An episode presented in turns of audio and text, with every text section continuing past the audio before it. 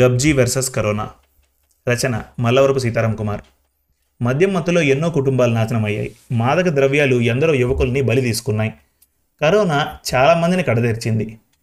వీటన్నిటికంటే ఒక గేమ్ ప్రమాదకరమా? ఆ గేమ్ పేరేంటి? సమాధానం కోసం మల్లవరపు సీతారాం కుమార్ గారి ఈ కథ వినండి.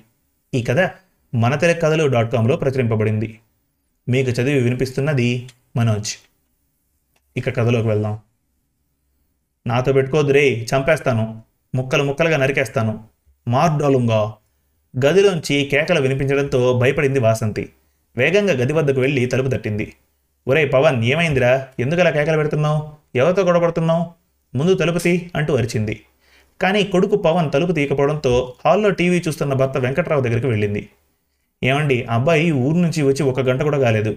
స్నానం చేసి రాలా టీవీని పెడతాను అంటే నిద్ర వస్తోందమ్మా ఒక గంట దాకా డిస్టర్బ్ చేయొద్దు అని గదిలోకి వెళ్ళి తలుపేసుకున్నాడు కానీ ఇప్పుడు చూస్తే ఎవరినో చంపేస్తానంటూ ఫోన్లో బెదిరిస్తున్నాడు. తలుపు తీయడం లేదు. మీరు కూడా ఒకసారి ప్రయత్నించండి. అక్కడ కాలేజీ హాస్టల్లో ఎవరితో అయినా గొడవపడ్డాడేమో అని ఆందోళనతో చెప్పింది. వెంటనే వెంకట్రావు కూడా ఆ గది వద్దకు వెళ్ళి తలుపు దబదబా బాదాడు. కానీ పవన్ తలుపు తీయలేదు. ఇప్పుడు అరుపులు కూడా వినపడడం లేదు. ఆందోళనతో పక్కింట్లో ఉన్న తమ ఫ్యామిలీ ఫ్రెండ్ గురునాథానికి ఫోన్ చేశాడు. ఈ విషయం విన్న గురునాథం ఫక్కును నవ్వాడు. కోపం వచ్చింది వెంకట్రావుకు. ఒరేయ్ నేను సీరియస్ విషయం చెప్తుంటే ఏమిటా నవ్వు? నేను చెప్పింది సరిగ్గా వినలేదా? కోపంగా అన్నాడు వెంకట్రావు. నువ్వు టెన్షన్ పడకురా. ఈ మధ్య గబ్జీ అనే ఆన్లైన్ గేమ్ ఒకటి వచ్చింది. అది అలవాటైన వాళ్ళంతా ఇలా కేకలు పెడుతూ ఉంటారు. మీ అబ్బాయి హాస్టల్ నుంచి పొద్దునే వచ్చాడు కాబట్టి మీకు విషయం తెలీదు. మా వాడు ఈ ఇంటి నుంచే కాలేజీకి వెళ్తాడు. కాబట్టి నాకు ఇలాంటి అనుభవాలు చాలా ఉన్నాయి. నీతో కూడా ఒకటి రెండు సార్లు మా అబ్బాయికి గేమ్స్ పిచ్చి పట్టింది అని చెప్పాను గుర్తులేదా? అని మళ్ళీ నవ్వుతూ చెప్పాడు గురునాథం. చెప్పావు కానీ మరీ ఇంత పిచ్చిగా ఆడతారా? అలా పెద్ద పెద్దగా కేకలెందుకు పెడుతున్నాడు? నేను తలుపు తట్టినప్పుడు తీయాలి కదా? ఇంకా అనుమానం తీయక అడిగాడు వెంకట్రావు. చెవులకు ఇయర్ ఫోన్స్ పెట్టుకొని ఉంటాడు కాబట్టి నువ్వు తలుపు తట్టినా వినపడలేదు చెప్పాడు గురునాథం. ఇప్పుడు అరుపులు ఆగిపోయాయి. మరి ఇప్పుడైనా నా మాటలు వినపడాలి కదా? తన అనుమానాన్ని పొడిగిస్తూ అన్నాడు వెంకట్రావు. ఆడుతున్న గేము అయిపోయి ఉంటుంది. మరో గేమ్ కోసం మనుషులు దొరికేదాకా ఇలా ఉంటారు. మళ్ళీ మామూలే తన అనుభవాన్ని విప్పి చెప్పాడు గురునాథం. అయినా ఆశ తీరక మరోసారి గది తలుపులు తట్టాడు వెంకట్రావు. అయినా తలుపులు తెరుచుకోలేదు. ఇంట్లో నుండి బయటకు వెళ్ళి ఆ గది కిటికీ దగ్గరికి వెళ్ళాడు వెంకట్రావు. అది ఏసీ రూమ్ కావడంతో కిటికీ తలుపులు మూసున్నాయి. లోపల కర్టన్ వేసి ఉండడంతో ఏమీ కనపడడం లేదు. తిరిగి ఇంట్లోకి వచ్చి ఇంటర్నెట్ మోడం ఆఫ్ చేశాడు.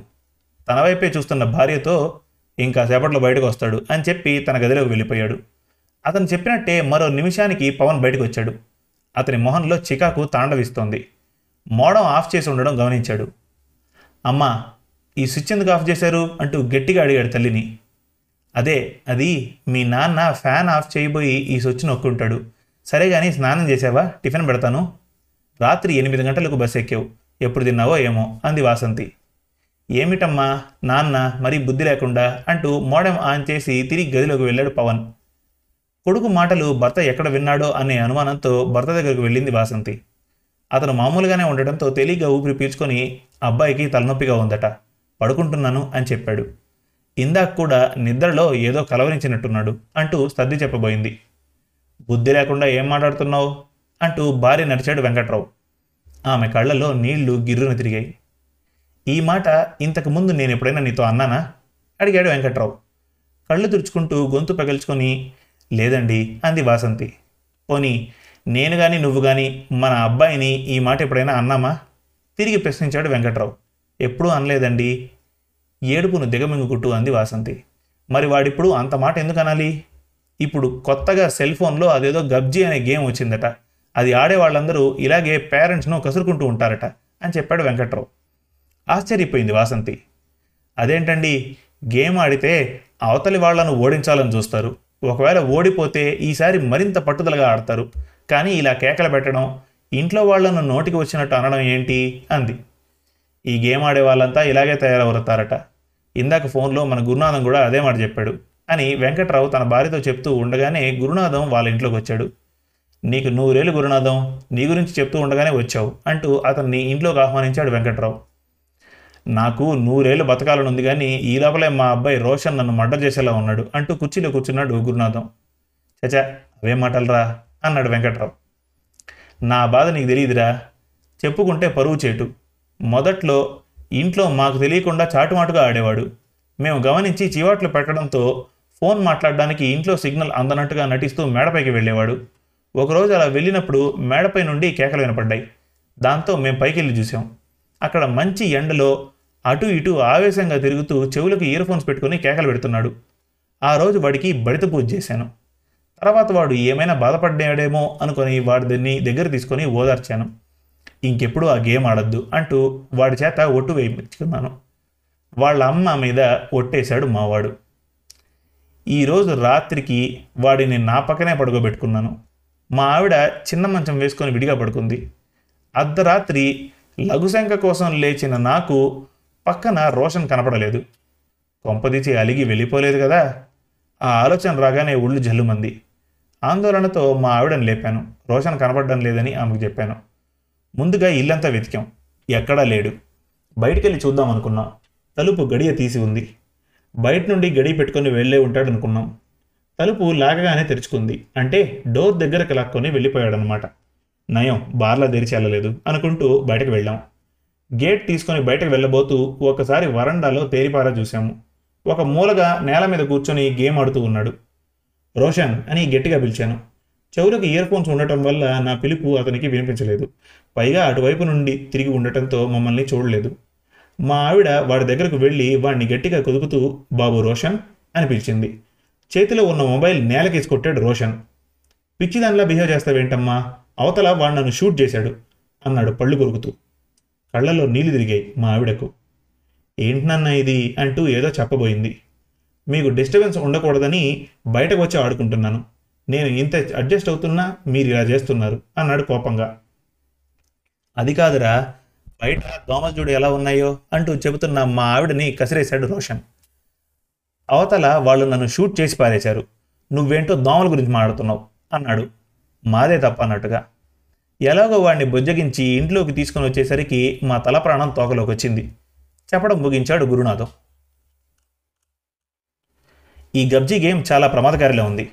పేరెంట్స్ అందరూ కలిసి ఈ గేమ్ను నిలిపివేయించాలి అన్నాడు వెంకట్రావు. నిజమే మన కాలనీ ప్రెసిడెంట్ను రేపు కలుద్దాం ఆయన సామాజిక ఉద్యమాలు చేయడంలో దిట్ట అన్నాడు గురునాథం. మర్నాడు వెంకటరావు గురునాథం ఇద్దరు కలిసి వాళ్ళ కాలనీ ప్రెసిడెంట్ అచ్యుతరావును కలిశారు. ఇద్దరూ తమ అనుభవాలను ఆయనతో చెప్పారు. ఆయన చిన్నగా నవ్వి ముందుగా నా అనుభవాన్ని షేర్ చేస్తాను. ఇంతవరకు ఎవరికి చెప్పలేదు. విని నవ్వకండి అంటూ చెప్పడం ప్రారంభించాడు. ఒకరోజు అచ్యుతరావు ఆయన భార్య దేవిక ఒక పెళ్ళికి వెళ్ళాల్సి వచ్చింది. వాళ్ళ అమ్మాయి సృజన ఇంకో నెలల్లో ఎగ్జామ్స్ ఉన్నాయి కదా నేను చదువుకోవాలి మీరు వెళ్ళండి అంది. రాత్రిపూట అమ్మాయిని ఒంటరిగా వదిలి వెళ్ళడానికి సందేహిస్తూనే చేసేది లేక జాగ్రత్తలు చెప్పి వెళ్ళారు. పెళ్ళి జరుగుతూ ఉండగానే ఈదురుగలలతో ఉరుములతో మెరుపులతో పెద్ద వర్షం మొదలైంది. ఉరుములంటే సృజనకు చెప్పలేనంత భయం. దేవిక కూతురికి ధైర్యం చెప్పడానికి ఇంటికి ఫోన్ చేసింది కానీ సృజన లిఫ్ట్ చేయలేదు. ఇద్దరికీ టెన్షన్ మొదలైంది. ఎన్నిసార్లు ప్రయత్నించినా లాభం లేకపోయింది. చేసేది లేక తమ ఇంటికి దగ్గరలో ఉన్న స్నేహితుడు సుబ్బారావు కాల్ చేశాడు అచ్యుతరావు విషయం చెప్పి వర్షం తగ్గేదాకా సృజనకు తోడుగా ఉండండి లేదా తనని మీ ఇంటికి తీసుకుని వెళ్ళండి. మేము వచ్చాక పికప్ చేసుకుంటాం అని అభ్యర్థించాడు.